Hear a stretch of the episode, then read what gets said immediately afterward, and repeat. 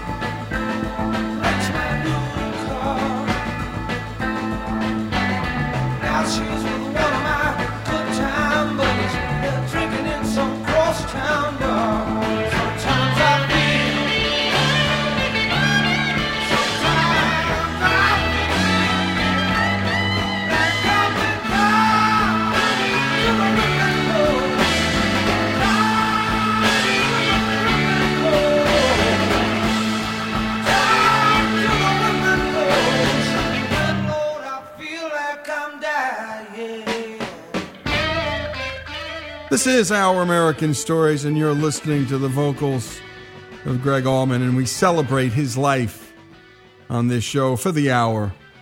We love music, and few did it better than Gregg, his brother Duane, who was taken from this earth prematurely. And this is one of the great bands, one of the great singers of all time. And Gregg's founding role in the one and only Allman Brothers Band and his long and storied solo career, what we're going to spend the next hour on. And Allman was more than a singer, he was a heck of a writer. And he and his brother were fearless when it came to just playing the music they wanted to play part blues, part country, part jazz. They didn't care, they mixed it all together. He was the survivor of unimaginable loss, as you'll hear in this hour alcohol and drug addiction, as well as, well, a successful 2010 liver transplant. Allman accrued a remarkable list of honors over his five decades of work, including his induction into the Rock and Roll Hall of Fame and a 2012 Lifetime Achievement Award at the 54th Annual Grammy Awards, as well as his 2006 induction into the Georgia Music Hall of Fame. let's go back to the beginning. Young Gregg Allman, well, he was born December 8th, 1947, in Nashville, Tennessee a little more than a year after his older brother Duane. When asked about his mom, Gregg had this to say about her. Well, to give you an idea of what she was like, uh, she was bored, so she bought her Harley Davidson. Uh, Harley Davidson has out a, a, a, small book that's called Women of Harley. And uh, she's in there in a bathing suit, you know, and combat boots. They interviewed her once and they asked her, they said, How do you feel about traveling around with your son? And she said, Well, actually, we see the a- of every place and the front end of nothing because we always enter through the kitchen or you know the backstage area so uh, if you're getting a picture of her here she's a she was a feisty lady and uh, i mean she lived to be 98 years old died in her sleep she's one of the good ones i guess mama had a harley and wore a bikini on the harley Gregg Allman's father was murdered by a lone hitchhiker when Gregg was very young. Here he tells the story of what happened on that fateful day. I was two and my brother was three. So I, I never knew him. I never knew the uh, feeling of having a father. He was with this friend of his who was a, who was a master sergeant. And uh, they were all in uniform and everything, and they went to this beer joint, you know, shot pool, had a few beers, you know. And uh, this guy was in there and uh, started shooting a little pool with him, and they just, you know, an old beer drinking, telling a bunch of lies, you know, right. how that goes. And uh, it got late into the night, and the guy asked him, uh, he said, you know, I live right right up the way here. You think you could give me a ride home? So they get about halfway down the dirt road, and the guy pulls out a 45. Remember now, the guy's name is Buddy Green. So they get out of the car, and he's standing there with a gun on him, and uh, and they just said, "Man, you know, take take anything you want." you know, just leave us with our lives. And uh, so my, my father's friend said, Listen, buddy, we got no problem with you. Take the car, take everything. But he just said, Listen, buddy. and the guy says, Well, now you know my name. I got to kill you. And with that, the two of them took off across the field. And he, he got my father. He missed, missed the sergeant, but he got my father in the back. It was the day after Christmas, too. So Gregg Allman's mom was now all alone, raising two boys. Here, Allman describes what life was like. She did a great job of being, you know, mother and father both. I mean, she took us fishing, and you know, and then my uncles, his two brothers, stepped in and took care of the firecrackers and you know, slingshots, BB guns, things that a kid has got to have. In the documentary about the legendary Fame recording studio in Muscle Shoals, Alabama, Gregg Allman here talked about his brother Duane and how the Allman Brothers Band got started. My brother was a hell of a guy. He was uh, very intelligent. He did three things. He had his arm around a guitar, his arm around a beautiful lady, or his head in a book. The only time we were apart is when he worked down in, uh, in Muscle Shoals. He played with Aretha and Wilson Pickett and Clarence Carter and uh, was just kicking mucho butt on the guitar. And uh, that's when the idea hit him, man, we got to put a band together. That's all there is to it. He called me on the phone. and He said, man, I got these four guys. I got two drummers, and I'm going, oh, train wreck. Two full sets of drums? He says, Yeah, but you just, you got to hear it. You got to hear it. I says, God, I can almost hear it from here, know. and he's laughing because the younger brother's not quite catching the older brother's vision. And by the way, Duane was like a father to young Gregg. And when we come back, more on the life of Gregg Allman. We take you out from the Fillmore East record that put this band on the map, a live performance. The best way to understand the Allman Brothers, seeing them live.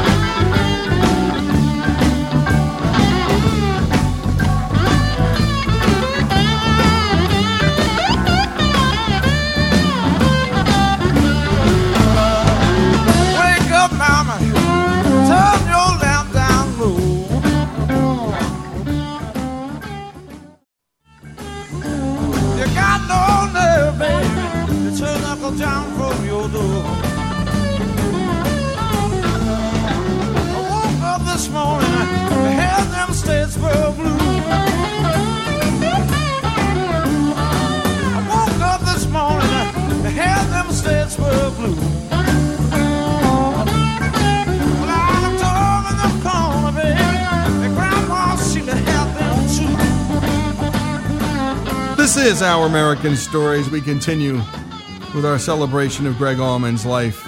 And just listen to those two brothers go. One filling on the slide, and Steele and Duane Allman. Well, no one played a guitar like him. And no one sang like Gregg. And what an unlikely thing to happen in this universe. The two brothers could make this kind of music together. And then it happened. On October 29, 1971, the great Duane Allman was riding his Harley Davidson in Macon, Georgia, when he rear ended a flatbed truck. His motorcycle landed on top of him and skidded another 90 feet with him pinned underneath it, crushing his internal organs. He was alive when he was brought to a hospital, but despite immediate surgery, he died several hours later from massive internal injuries. At this point, Gregg Allman had a choice to make to give up or to keep going? The Allman Brothers had just uh, just come into its own. He was always the first to face the fire. You know, he was a very he was a born leader. He really was, and uh, that's made it even harder to pick up and keep going after he after he passed away, and then and then Oakley on on top of that, the bass player. Everybody kind of got in this room together and you know, what, what are we going to do now? And I said, if we don't keep playing, we're liable to wind up on the street, you know. Who knows? But, you know, we're never going to find anybody as, as compatible as we all still are, as what's left of us. I know that it had, I, I told him if, if it had been me instead of him, I know I would have wanted y'all to keep going and keep trying to attain, you know, what what we're shooting for here. Sure enough, everybody hung on, and just it, it it felt at times like it gave us more incentive to to work even harder. Gregg Allman spent a majority of his life on the road and on stage. The band they did move ahead and they did some of their greatest work. And I think in large measure, these deaths fueled it.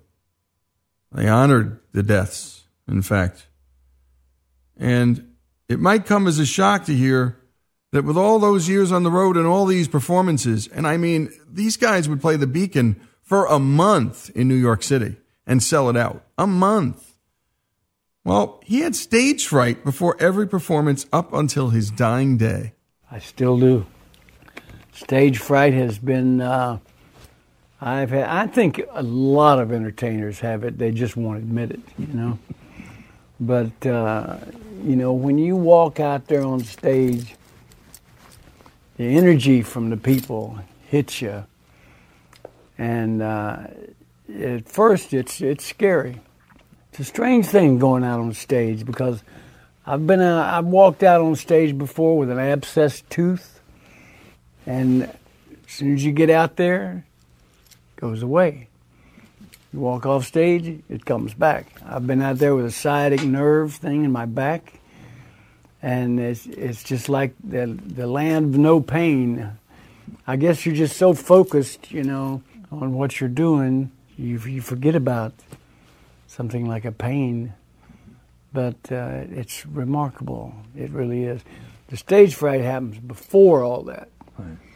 After you get out there, you one, two, three, four, it's gone. yep, and so many great performers suffered from stage fright. And Allman didn't just suffer from this psychological uh, issue.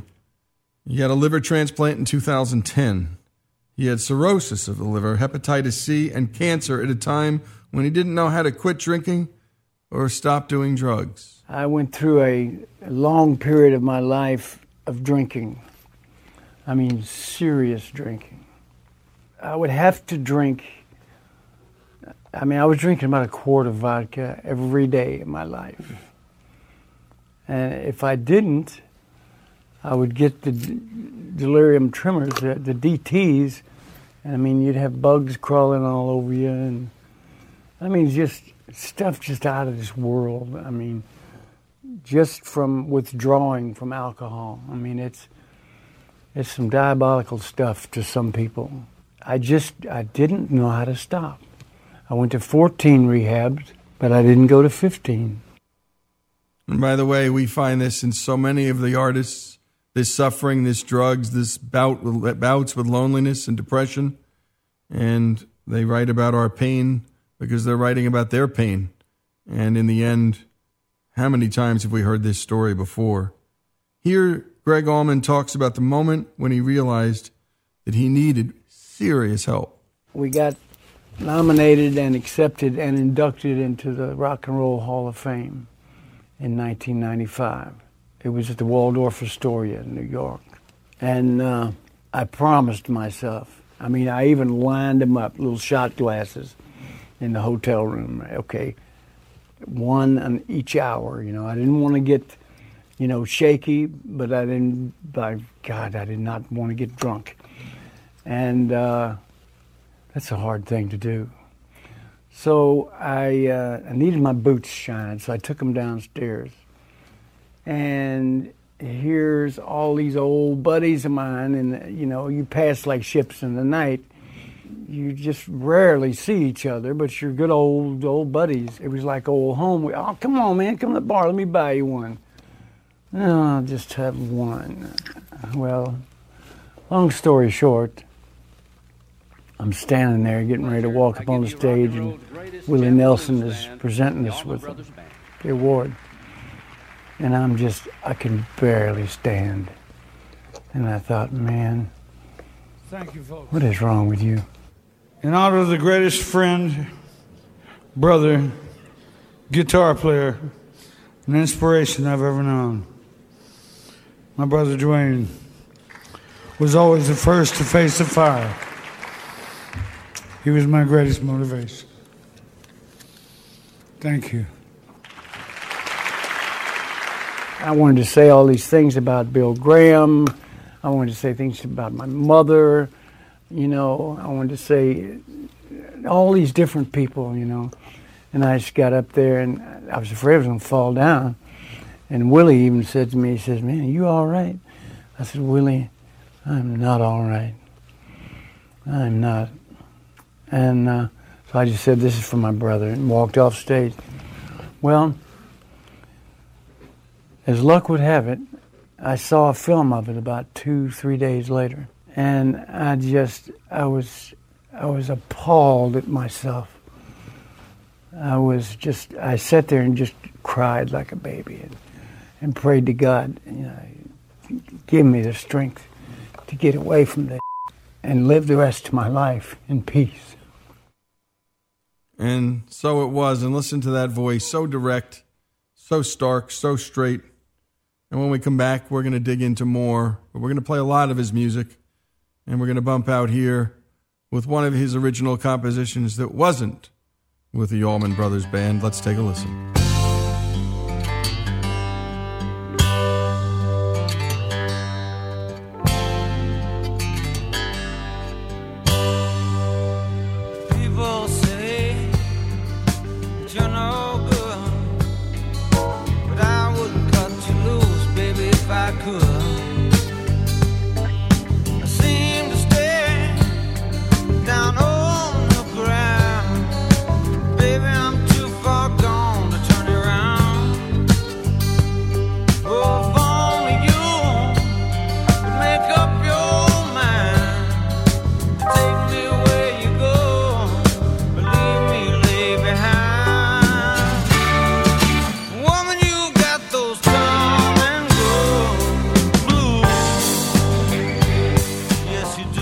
The life of Gregg Allman celebrated here on Our American Stories. You're listening to Come and Go Blues. More music, more conversation, more of Gregg Allman's words after these messages. You got me feeling like a fool.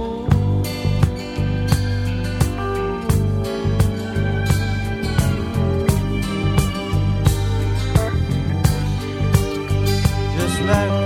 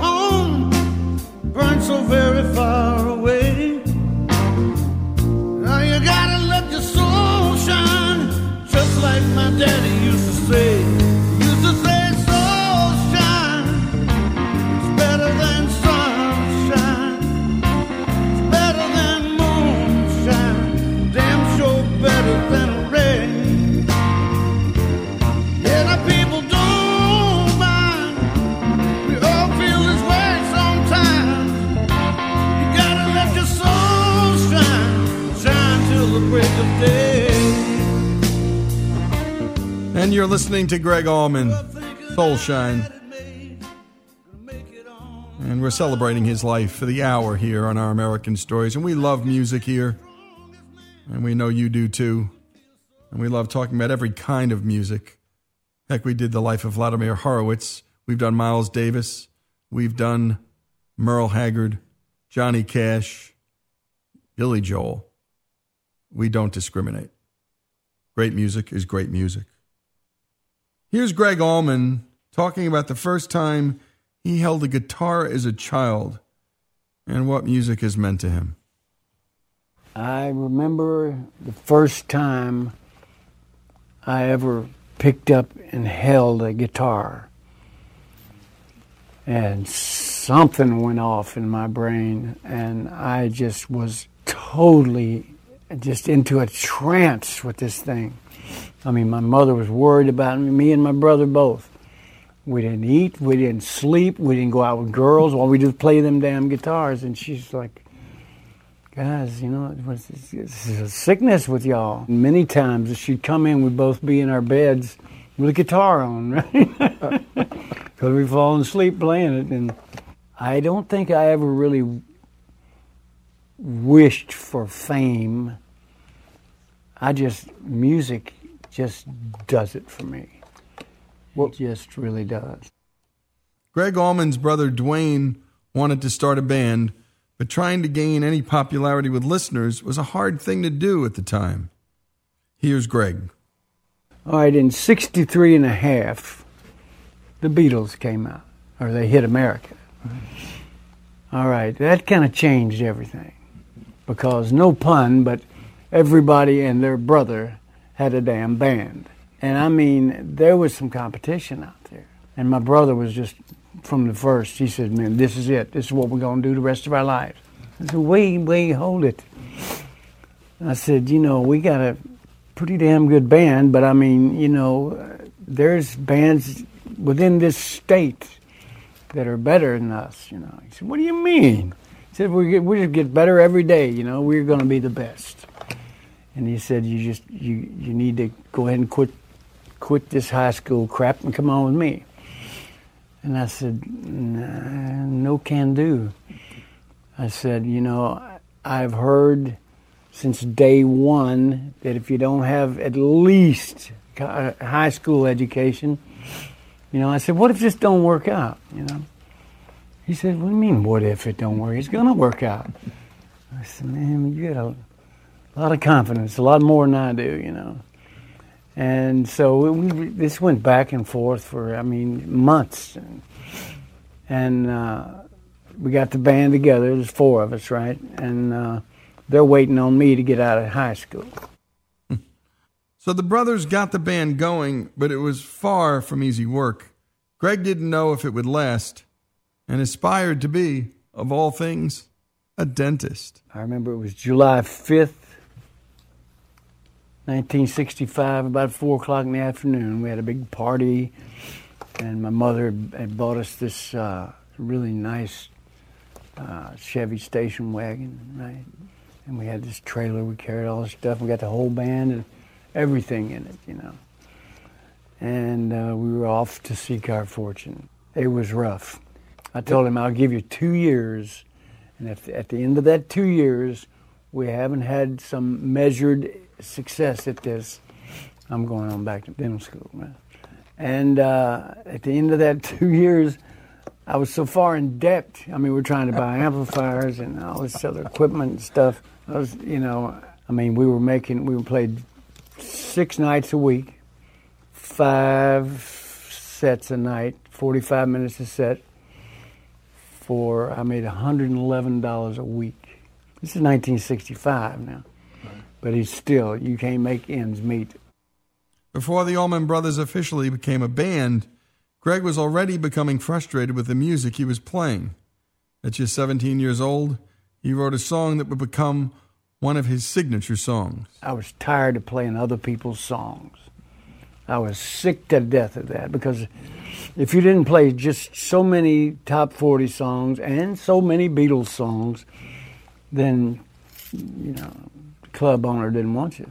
So my brother said, "Well, hey, you don't like them songs? Write your own." Well, the first one I wrote was called Melissa. I was 17 years old when I wrote Melissa. Fact is, I didn't really think it was that much of a tune. Of course, then I, I didn't have the title, and the title was like the whole thing. And it, the title was, it was the song was about. I was out there on the road. I was just basically lonely, so I invented this woman. So I wrote the whole song, except for the title. What was her name? Had to be three syllables. But back home, we'll always run with Sweet Barbara. No, that ain't it.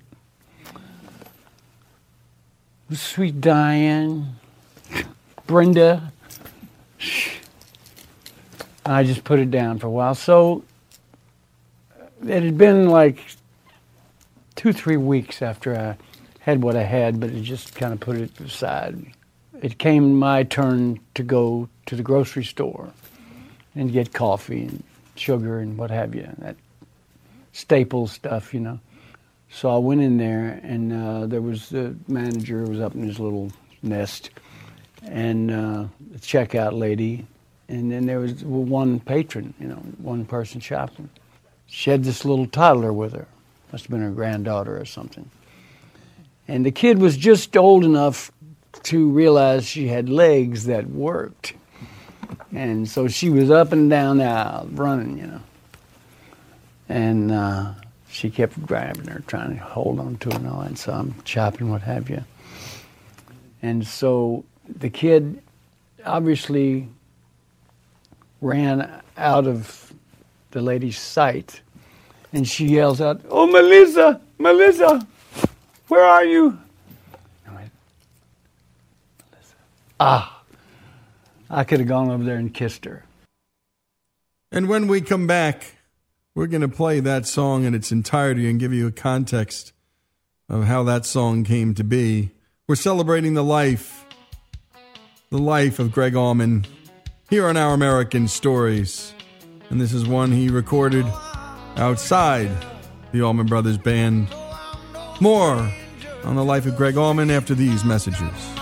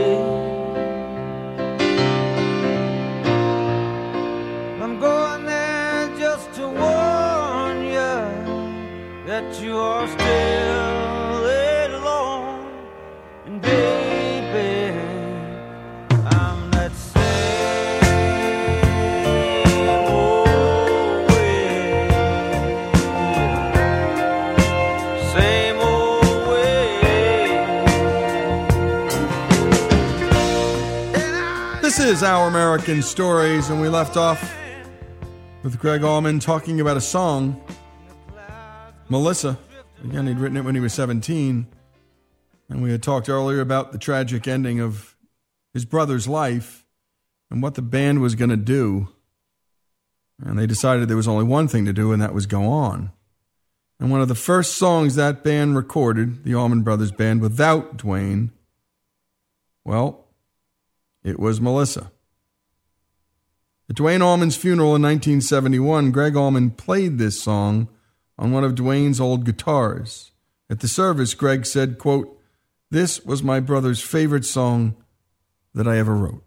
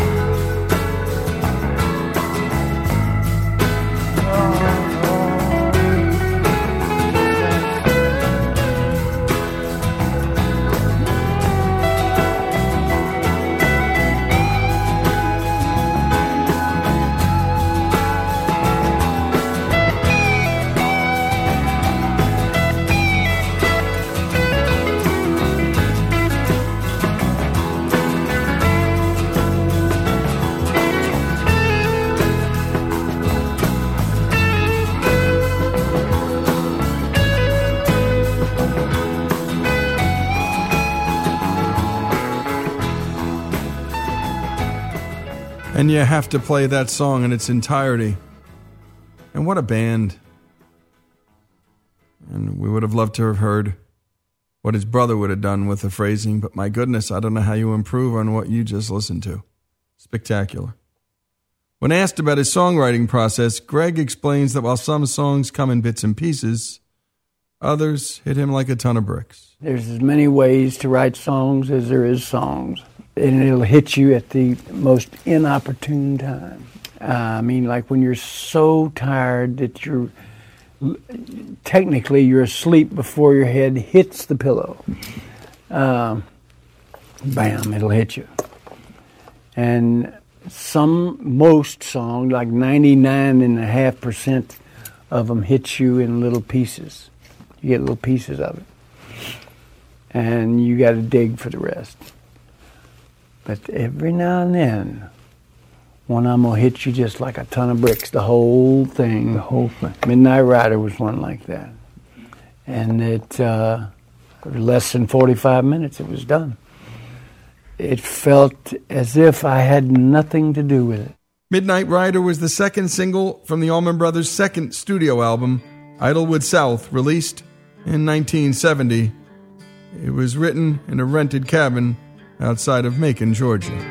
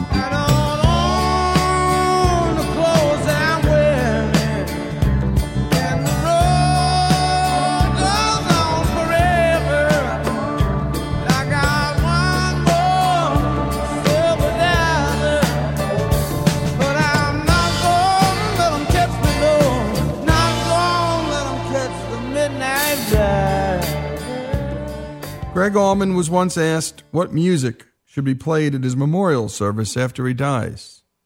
Without hesitation, he calls out the name of the biggest musical influence in his life. Muddy Waters. I was just crazy, and I was fortunate enough to have sat on the same stage with the man twice. The thing about those old blues cats that that I admire so much is that they were just so simple, but the parts just meshed together, just because nobody overplayed, nobody had a rack of amps that big, you know. It was nothing. There's nothing British about it.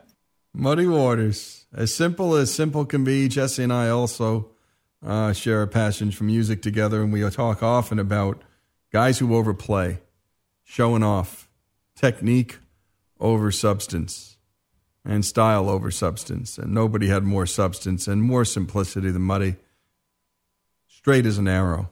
And there you have it, the life of Gregg Allman, celebrated here on Our American Stories. His story, his words. We're going out with a cover, and he didn't do a lot of them, but we thought it was appropriate. Will the circle go unbroken?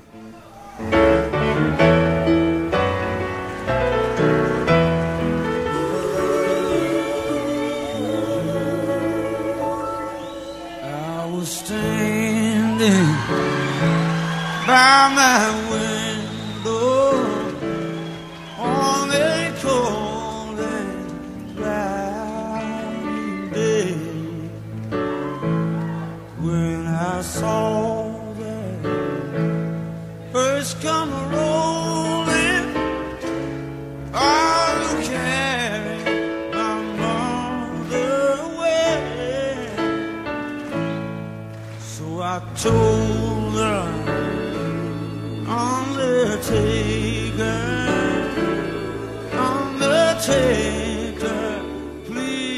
life of Gregg Allman, celebrated here.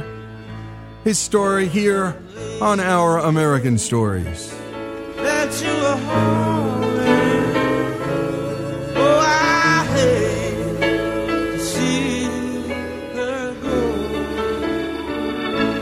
Tell me, will the circle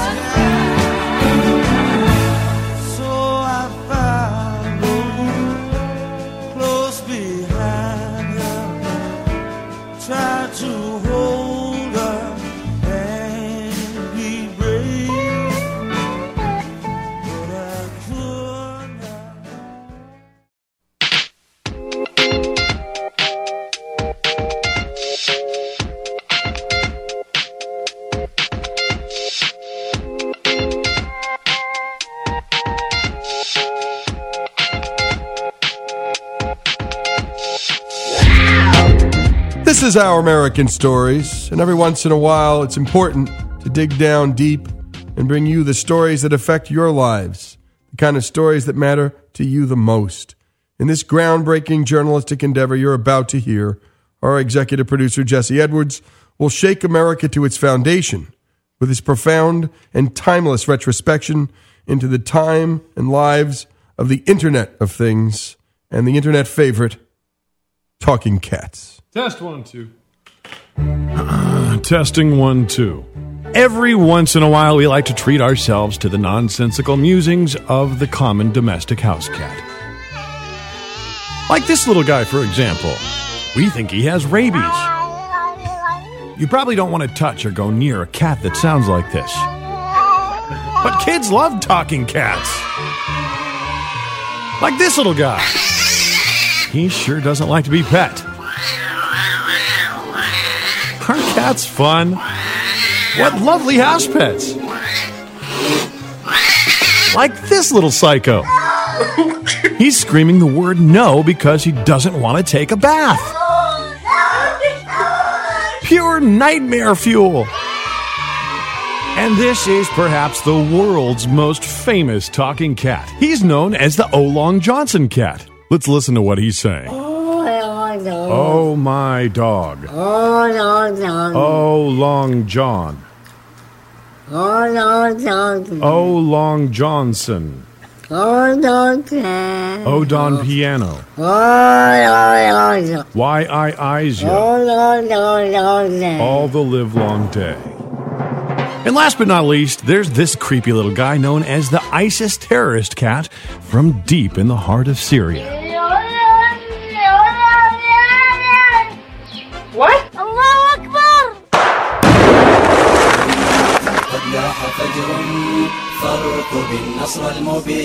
And this has been Talking Cats on Our American Stories. And thank you for that report, Jesse. That's very good. Very serious. By the way, we love shifting moods and themes, and from that serious report to an even more serious report, the man who's been delivering us inspiring fortunes that come from the inside of fortune cookies is nearly out of ideas. For 30 years, Donald Lau has served as chief fortune writer at Wonton Foods, which bills itself as the largest manufacturer of fortune cookies, noodles, and other Chinese staples in the world. Now, he's stepping down. Why? He's got writer's block. But not all hope is lost. When Donald Lau bought the Wonton Food Factory in the 1980s, he started writing fortunes to go inside the fortune cookies. And now, decades later, he's passing the baton to his son, James Wong. Here's Donald and his son, James, talking about this peaceful exchange of power. When we bought the factory uh, back in the mid 80s, we decided to update the fortunes. And since my English was uh, the best among the group, uh, I was given the job. I guess I got the job by default. Writing fortunes was never uh, part of my career projection. I'm Donald Lau. I've been with uh, Wonton Food for oh, more than 30 years now. My dad was with the company. Uh, he's now retired. So I would come around to the factories when I was at a very young age. That's how I got to know the business, basically just spending time there. My name is James Wong. Um, role, I have many. I'm in charge of overseeing IT, purchasing, and of course, fortune writing. Well, in the old days, uh, all the fortunes were um, the horoscope type uh, fortunes. Uh, uh, you will do this and this, you will meet uh, that person, uh, you will find love, uh, uh, things like that. But over time, we introduced some Chinese philosophy and uh, humor into the uh, fortune cookies. This role is kind of coming more prominent for me because Donald is saying that he should hand it off. Well, I'm getting uh, a writer's block more often, so that's why James is, uh, will be helping out and uh, he'll be taking over the responsibility. Me and Donald always joke around with the fortunes that it, that's in his head that he's thinking about. Uh, eventually, I kind of fell into the role. Fortune writing is the, the the most fun out of all the jobs that I can think of in the company. And usually the inspiration would come from people around me. And also, there's definitely some type of philosophy that you need to keep in mind. Fortune cookies reaches everyone. A lot of times I think about my daughter uh, and what kind of advice that I would give her. 失败是成功之母. Failure is the mother to success. There are legal concerns whether we might risk a chance of getting sued, and it was apparently read by someone that is having trouble with the marriage. The husband is about to go off on a business trip. He was in a Chinese restaurant with his wife and got his fortune cookie. The message read, Romance is in the air in your next trip. The wife got very upset and decided that it's our fault. There is a risk with anything that we write, but we still need to keep a positive attitude about it. There's a sense of seriousness in the office, and uh, fortune writing is definitely the outlet for our sense of humor. My daughter uh, became a doctor, and I asked her, uh, Why do you want to be a doctor? And she said, I want to make people feel better. So I came up with a fortune that says, Want to make people feel better? Forget med school, go into comedy instead. Your fortune? It's complicated. I came up with one but which will not be in the uh, fortune. Don't run for president. You're not a good liar. And another one, uh, you know that most fortune cookies are eaten in Chinese restaurants. You are what you eat, but you still don't look Chinese. Come more often. You will soon become such a VIP that the NSA will listen to your phone calls. We try to be humorous, keep things a little lighthearted. And this is Lee Habib, Talking Cats, fortune cookie writers. And by the way, Wonton Food makes a staggering 4.5 million cookies each day in their Queens, New York factory. Great job on this, Jesse, as always. This is Lee Habib. This is Our American Story. I could escape this feeling with my China girl.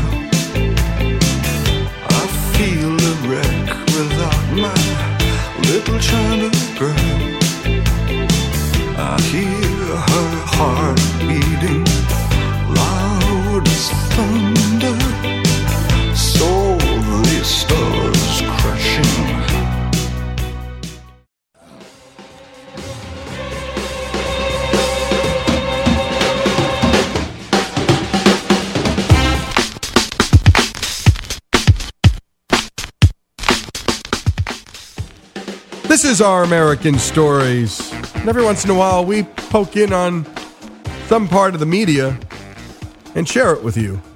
By the way, we love Shark Tank. You hear regular segments from Shark Tanks. They're great stories. People pitching their products, pitching their lives to high net worth people and fantastic businessmen who may or may not invest in those enterprises for a stake of the business. Terrific show. We love Judge Judy. And sometimes we bring you an episode of Judge Judy. You have busy lives, and so we do it for you. And This is Life with Lisa Ling wrapped up their third season. It's on CNN. They wrapped up their third season of programming where the award winning journalist goes on what CNN calls a quote, gritty, breathtaking journey to the far corners of America. If you listen to our This Is Life with Lisa Ling segments, you heard Ling's reporting where she managed to sympathize with literally the devil during her Satanist Next Door episode, and then with a notorious outlaw outlaw motorcycle gang, the Mongols. But then she had an outstanding Fatherless Towns episode where she documents a special dance for daughters and their fathers who are incarcerated. The dance is held by the prison to help develop daddy daughter relationships. Today, we are happily featuring another great episode called Silicon Savants. Here's host Lisa Ling giving us a quick look into this week's episode. This is Jackson. I don't have like any clean shirts. I'm pissed about it. He's 19 years old and lives in this tiny room. With Simon, who's 21, We woke up to tons of bugs that people had found. I'll fix it. and Stefan, also 21. Today is a big day for them. They hope to raise $1 million. Around here, that's not so far fetched. So I'm coding right now. Yeah, you are. Oh, okay. Abe is 19 and he already created a million dollar company. That's the new gold rush. Silicon Valley is teeming with investor money. Brilliant young people from all over the country are flocking here, hoping to become the next Mark Zuckerberg or Steve Jobs. Do you have any regrets about not even having a high school diploma? None. No. These young savants are charting the future. So, can we just see you control this car with your mind? Whoa, whoa. And changing the world. What happened in San Francisco in 2015 is going to be the subject of history books. Let's follow Lisa through the San Francisco Bay Area of Berkeley and Silicon Valley, California, and find out what America's young and brilliant minds are up to these days. If you're wondering what college students are up to these days, you don't have to look much further than a football stadium on an October weekend.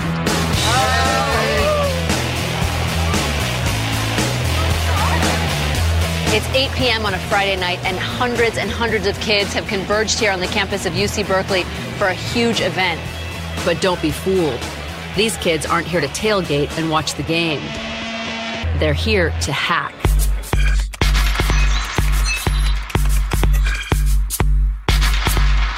Hi, everyone. How many of you are beginner hackers? This is your first hackathon. Whoa, hell yeah! This is the CalHacks Hackathon. More than 2,000 collegiates from all across the country will spend the next 36 hours inside this football stadium, racing to engineer cutting edge computer based projects from scratch. I just love to give a huge shout out to all our corporate sponsors who made this hackathon possible. And with that, James Whittaker from Microsoft.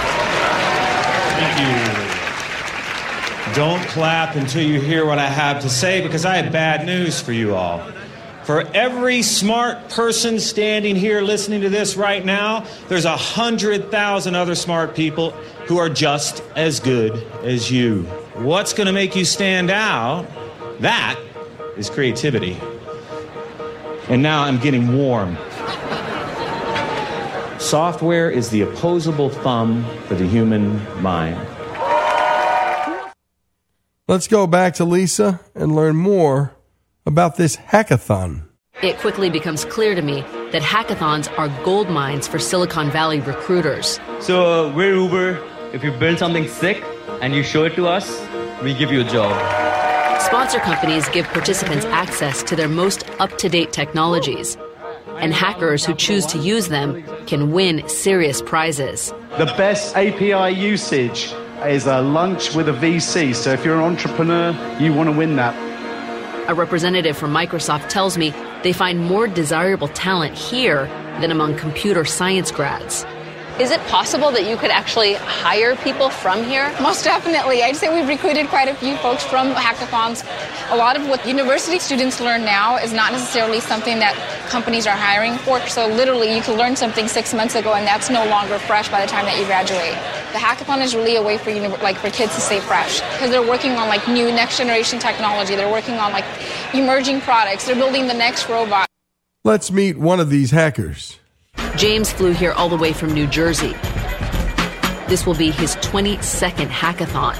Yeah, I can't find you. If they let him through the door. What university do you go? Uh, I'm from a high school. Huh? You're from a high school student? We were told it's like no high school students allowed. Do you mind waiting at the sign right there? Yeah, of course. At 17 years old, James is the quintessential overachiever Eagle Scout, honor student, varsity debate team, model Congress. You know, it happens all the time. No, it's, no they, uh, they couldn't find my registration, but the same thing happened last year, so. Please wait right here. He's already won prizes at two hackathons. And even though he's still too young to vote, he did software development for Hillary Clinton's presidential campaign. What's your name? James. Oh, James, come over here. Sure. Fortunately, James's trip to California wasn't for nothing. This is the only exception, okay? Yeah, no, I'm, I'm not going to be a high school student uh, next year. Okay. All right, thanks so much. He's in. When James first discovered hackathons, he found a world full of people like himself. How's it going? Is this table being used? This area? No? All right, thanks so much. The stereotype is we stay at home and we sit in our basements and drink uh, soda and eat pizza. Sorry, James. Nice to meet you. You know, that whole mentality changes when you come to an event like this. The chance that you're going to become friends with people here is extremely high.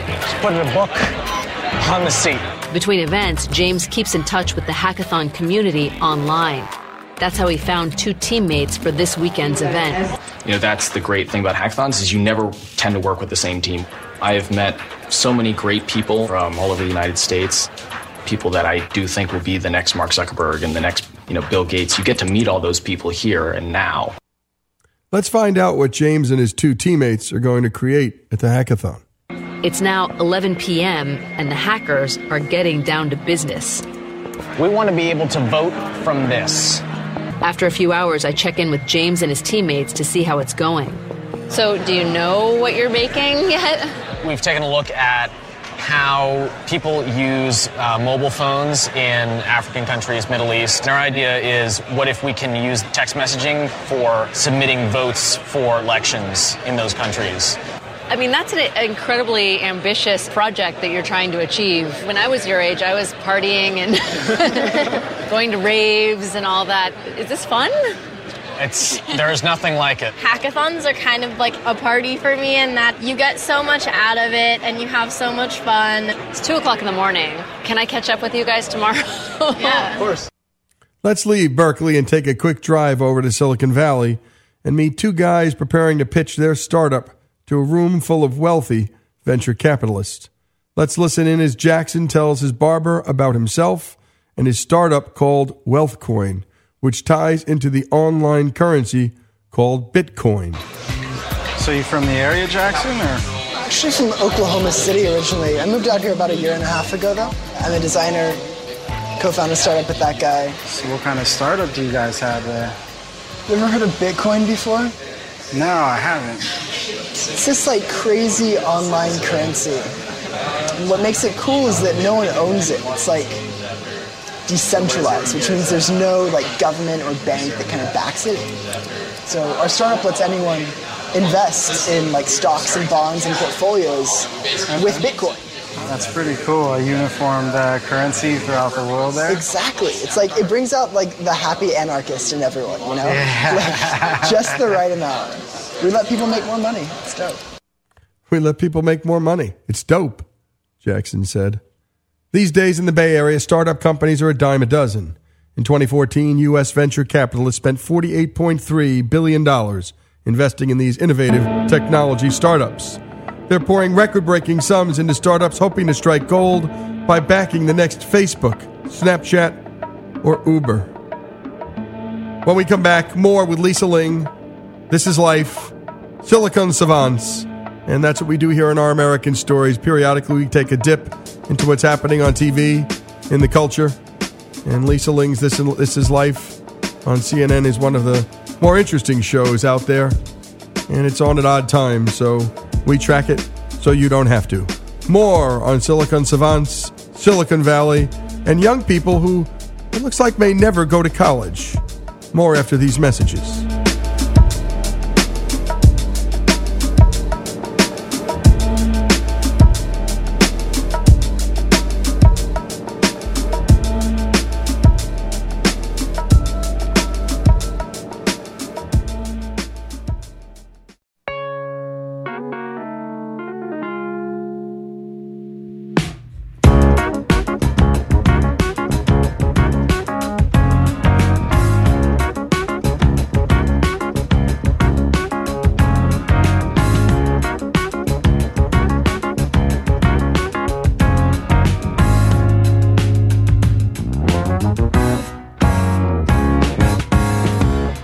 Our American Stories, and we continue with this modern day San Francisco gold rush. Silicon Savants. It's a story Lisa Ling told on This Is Life on CNN. And I think uh, the next hackathon, I want to send one of our one of our team members out there because I think what's missing here is just the sense of play. Lisa's treating this like a straight reporting story, and my goodness, these kids are a blast, and they're just doing wild things with lives. You know, there was a day, folks, and we talk about this a lot on this show, when people didn't go to college to do great engineering and innovative feats. You know, Thomas Edison wasn't going to college. Alexander Graham Bell, they were inventing. They were tinkering. The guys who got us to air, to space, to flight, They were the Wright brothers. They were bicycle shop owners and they were tinkerers on the side. And now everybody's studying and everybody's getting advanced degrees and certifications. As we heard, as we heard from a Microsoft executive, we don't want to hire from the colleges because they're not doing, those kids aren't doing the coolest, newest stuff. It's these kids who are just going to the hackathon. Well, that's a recruiting source for us. So back to the story. Here's Lisa Ling talking about this gold rush and Jackson's attempt to hit pay dirt with his two college dropout team members. Again, here's Lisa Ling. Jackson's team has already secured $375,000 in commitments from venture capitalists. Their goal is to raise a million to launch their startup.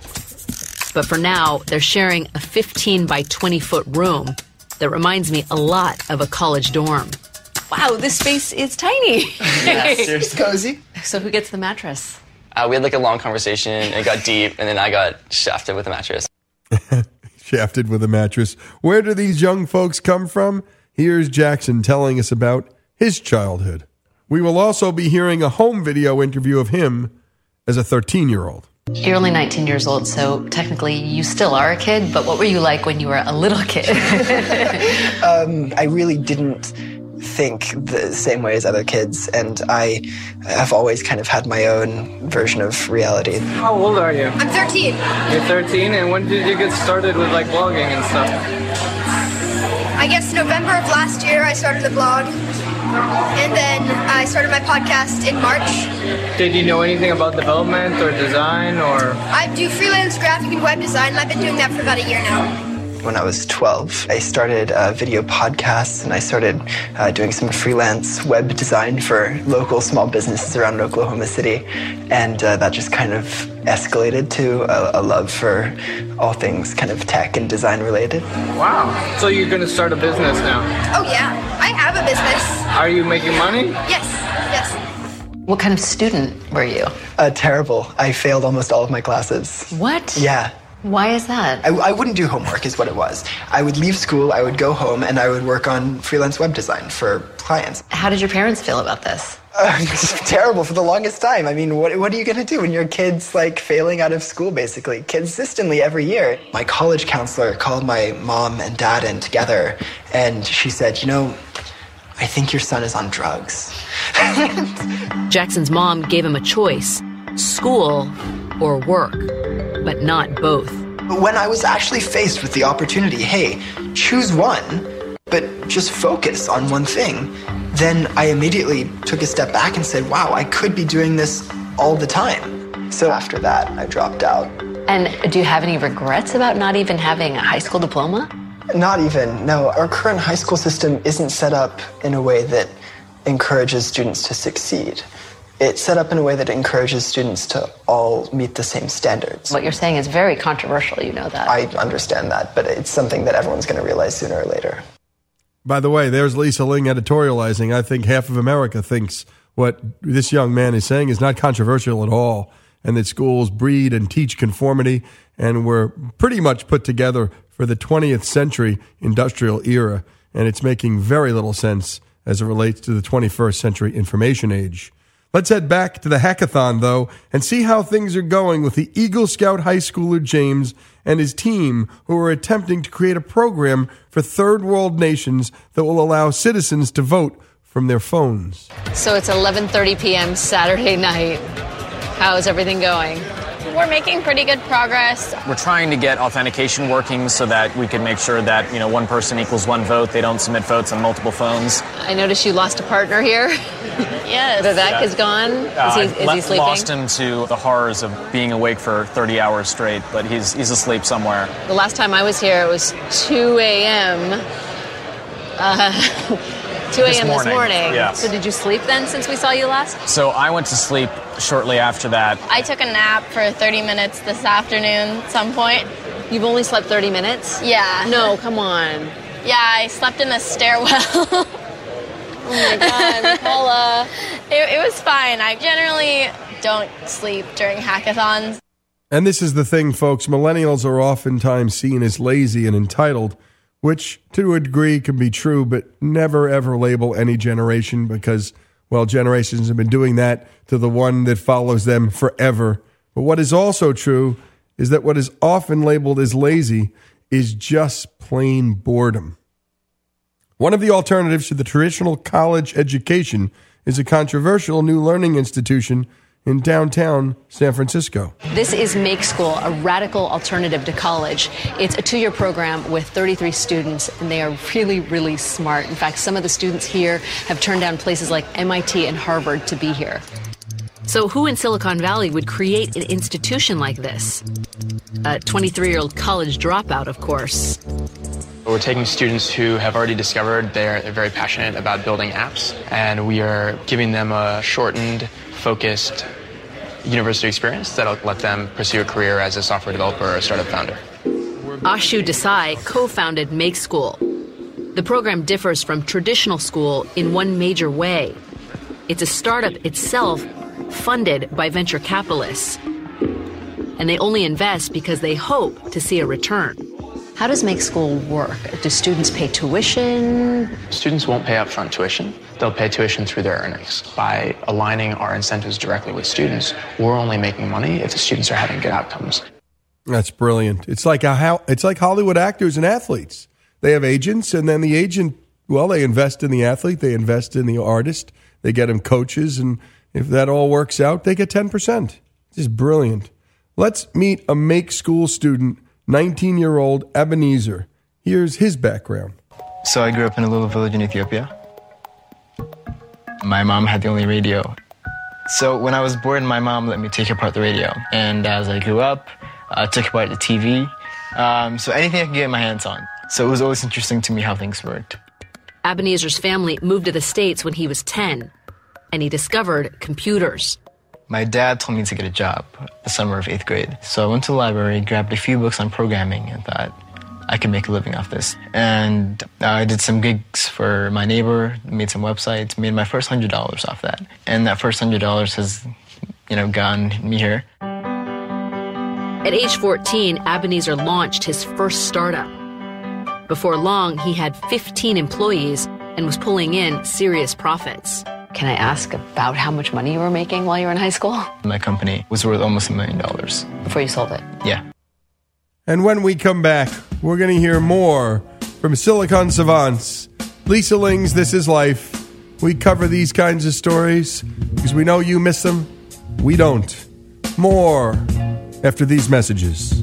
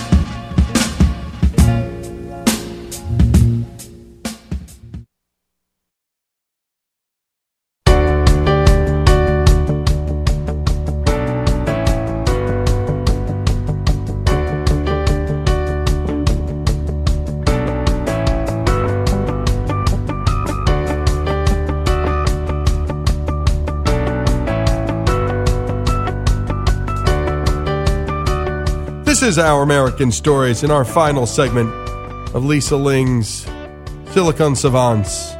A fascinating hour on CNN. I wish it had been just a little lighter. These kids are terrific. And they're pushing boundaries, pushing an envelope that I think a lot of parents are wondering about, frankly, and that is that in this digital age, when things are moving so fast, our kids are just really bored in school, more bored than ever before. Hey, look, when we were in school, there wasn't Facebook. There wasn't this speed. When we came home, there wasn't this speed of technology. So things moved and plodded along, and so did our lives. It was, I think, an easier time to not be bored. But today, all the more reason to maybe think about or rethink how we do schools, how we do everything. In the last segment, we had heard from a Make School student 19 year old Ebenezer. And by the way, his background, it was just fascinating listening to this young man. Why did this incredibly intelligent young guy bypass college in favor of this place called Make School? After high school, Ebenezer planned to study computer science and business at the New Jersey Institute of Technology. Thank you. But then he discovered Make School, and his plans changed overnight. Was there always an expectation that you would go to university? Of course, my parents and all my friends thought, hey, this guy's crazy. But I think times are changing. We're in the digital era right now, and that's not going to change. It's only going to get bigger and bigger. It's so true. And Make School is bottom up, and so much education is top down. You know, I was just reading Lincoln's Greatest Case. It's about Abraham Lincoln's great case. He was representing the railroads against the steamboat industry. And it turns out, I'm, I'm reading through the book, and it turns out Lincoln never went to law school. Back then, you didn't need somebody to certify that you were a qualified lawyer or not through a collegiate or accreditation process. He apprenticed for years, he took the bar, and he became one of the greatest lawyers in the history of America.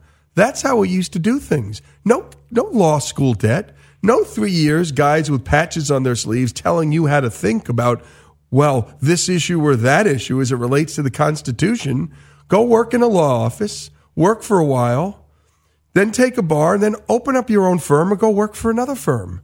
And I think that's what you're hearing from someone like Ebenezer. He's looking at New Jersey Institute of Technology. It's a private school. It's probably $50,000 a year. He's being taught by people who haven't been in the field for 20 years. And he's thinking, what am I paying for? Why am I going into debt? And in comes Make School and they say, hey, it's free. And if it works out for you, we want 5%. Oh my goodness, they're going to be paying 10 or 15% to pay off their darn college loans.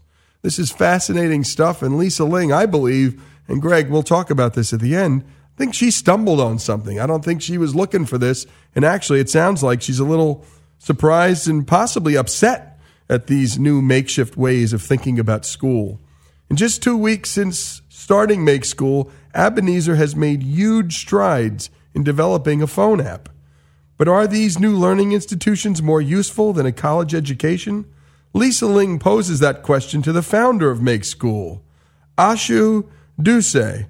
Ashu says that college curriculums focus too much on theory without giving the students the practical skills they need to succeed outside academia. The trend that you can really watch is the collegiate hackathon scene, where you'll have 1,000 students giving up their weekends, giving up their sleep because they want to learn about new technologies. It feels very broken that they have to do this on the weekend. For us at Make School, we're saying, hey, here's two years of a hackathon, build cool things.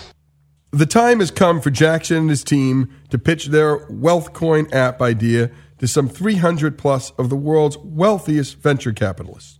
20 other startups will also be there to pitch their company. Lisa Ling has a question for one of the wealthy investors, Pierre Wolf. Do you have concerns about you know, investing such huge amounts of capital in someone, Well, in, in- in people who've had little experience? Look, were we nervous about investing in Mark Zuckerberg? No, that's the nature of what we do here. The youth are the ones taking chances, and some of the big things are happening with them. You got to bet on them because you don't know who's that next spark who's just going to catch that fire. Listen to Lisa, like she's there. "Wait, Do you know what you're doing? And and and this is it's a mindset. And and meanwhile, Pierre Wolf's going, calm down. Young minds have done remarkable things. They're not little snowflakes. You know, when we did when we were looking at John Adams' life and we're getting ready for John Adams' life, he was sent off at the age of 12 or 13 by his parents to go to Europe on a boat. And these weren't cruise liners, alone. Because that's how we used to treat young people. Not like snowflakes. You want to go to Europe? Here, go. Live, grow up. Jackson and his team's WealthCoin app pitch is a success. They net interest from the man who owns the largest Bitcoin mining farm in the United States. Now let's head back to the Berkeley Hackathon and listen in as James, the high school Eagle Scout from New Jersey, receives a grilling as he has his voting app judged. So show me about your hack today. Do you have a phone on you? Sure. You text this number, and it asks you to tell. Hello. Hey, please enter your first name. It's going to present you with a list of the candidates that you can vote for. So I voted for an illegal candidate. I voted for three, and you had one through two, and you accepted my vote. I'm going to try voting again, see what happens. Yeah. So obviously there was no uh, vote for when you voted for number three, and uh, let's try and. I'm going to try voting a third time. Okay, so I voted for three and then two and then one, and it said thank you all the times. Yeah, no, this is you know still a work in progress. So how are you handling the external visibility of all of this? Do you think building a voting system based on Facebook is the right solution? If you look at the Bitcoin system, I'm not talking about money. I'm talking about votes. The main problem is, buying votes, especially common in Central America. That's that's how most of the voter fraud is done. So any other questions? That's it. All right. Well, thanks so much. Good to see you. Good job. That guy grilled. He really knew what he was talking about. He sure did get grilled. And by the way, that's good. That's how you learn in the end. And the sooner you can drill this down to young people, the better, folks. We all know that. Here's Ling with one hackathon team whose hack impressed the judges, even Ling herself. These kids are thinking big.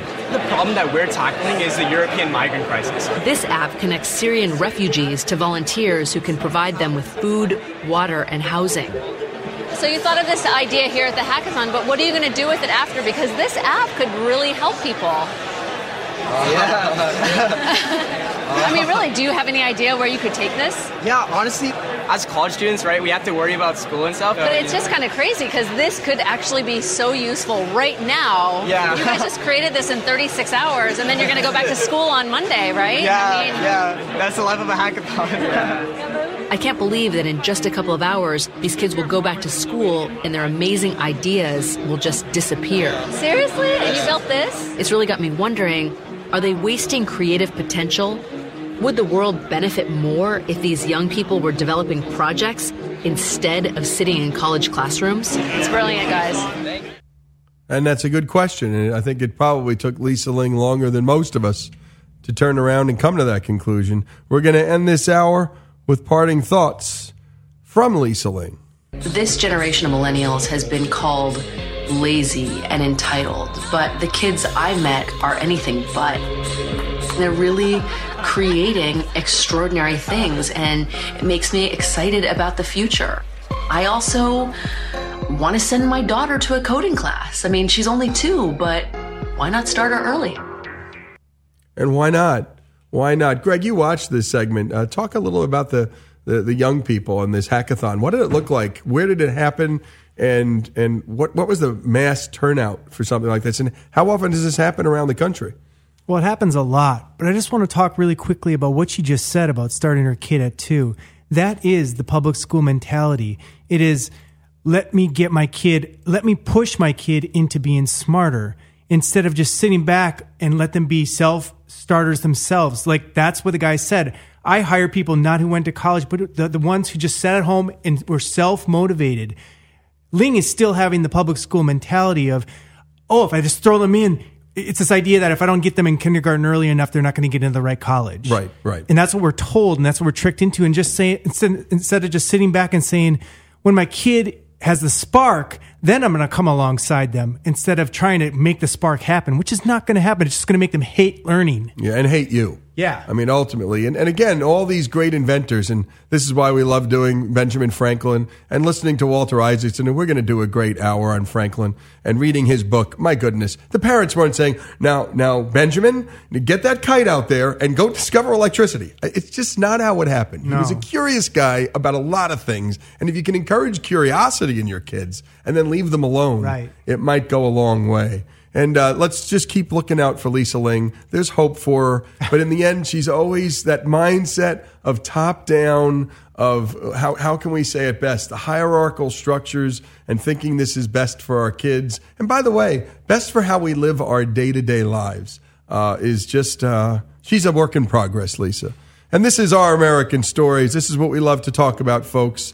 And this hackathon, the next time we give a report from a hackathon, we're going to be at the hackathon. And we may even follow some of these young people's lives for a while because it's easy to do here on Our American Stories. It's a phone, it's a cell phone, no cameras necessary. And thanks for joining us as always. We appreciate you listening. Without you, there is no show. Without you, there is no Our American Stories. Send your stories We'll put them on the air.